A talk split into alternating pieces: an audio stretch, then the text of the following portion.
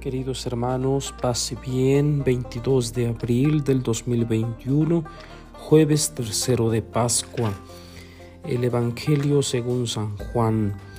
En aquel tiempo Jesús dijo a los judíos, Nadie puede venir a mí si no lo atrae el Padre que me ha enviado, y a ese yo lo resucitaré el último día.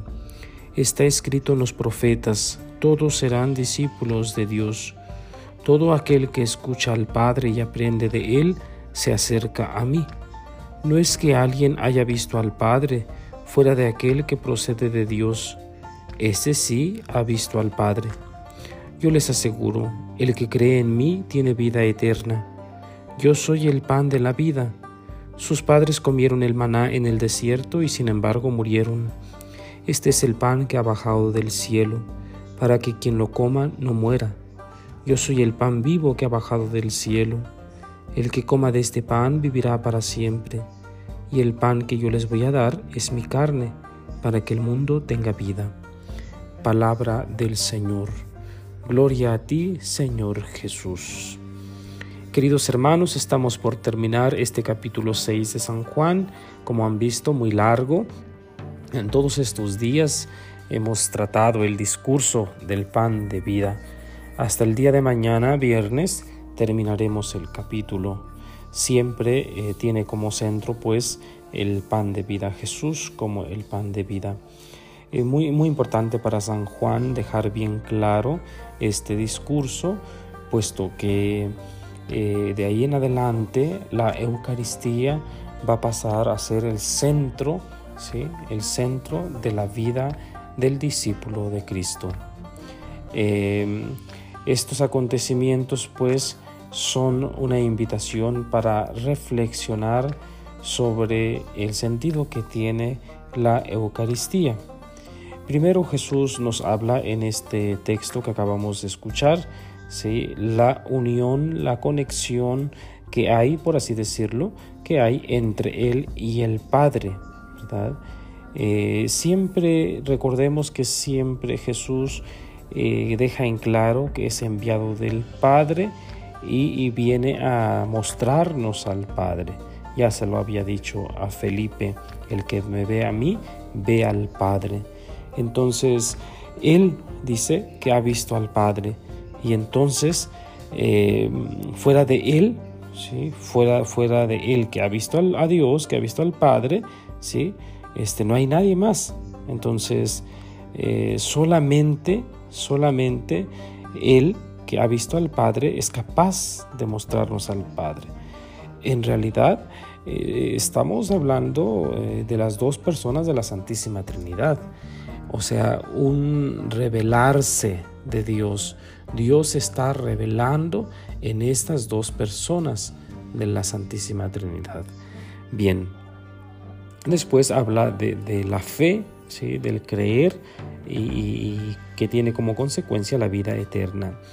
Muy interesante este, que Jesús hable de creer, porque seguramente eh, los discípulos o, los que estaban ahí escuchando su discurso se escandalizaban de este discurso de pan de vida.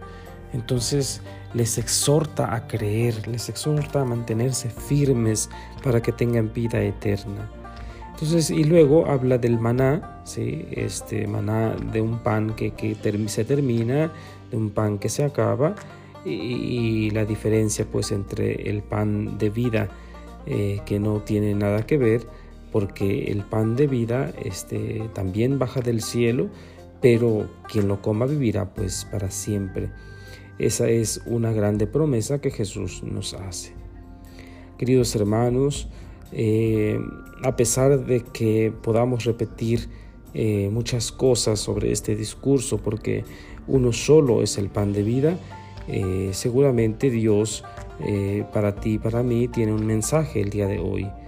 este pan de vida que es Jesús quiere quedarse para nosotros como un tesoro inagotable en la iglesia a través de este sacramento de la Eucaristía. Pensemos lo que les había ya compartido el jueves santo. Eh, pensemos en los sacerdotes. Los sacerdotes son los ministros de la iglesia, elegidos por Dios, llamados por Dios para eh, celebrar, para presidir eh, este sacramento de la Eucaristía entre todo lo que realiza un sacerdote.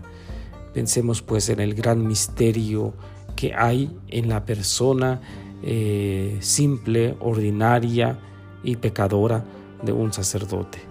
Ojalá que todos comprendamos pues la gracia que tiene un sacerdote a pesar de su miseria, a pesar de su pecado, y que nosotros estamos llamados a conservar esa figura eh, como un regalo que proviene de Dios. Ojalá pues que podamos comulgar eh, en este día y que en estos días pasados en donde hemos escuchado constantemente este discurso del pan de vida, eh, quede claro para nosotros quién es Jesús, qué significa Jesús, si realmente pues es pan de vida para mí o es un pan ordinario, es un pan que, que me da vida, que me da fuerza. Este, por ahí me acuerdo de un cantito eh, que se usaba mucho antiguamente eh, y que dice, comulgar es un acto divino, comulgar es un acto con Dios.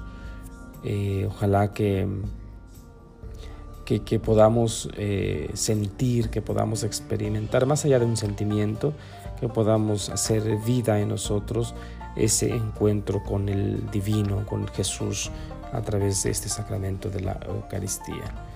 Queridos hermanos, que el Señor les bendiga, que el Señor les guarde. Todavía mañana, repito, seguiremos meditando este texto y a partir del sábado cambiaremos de capítulo.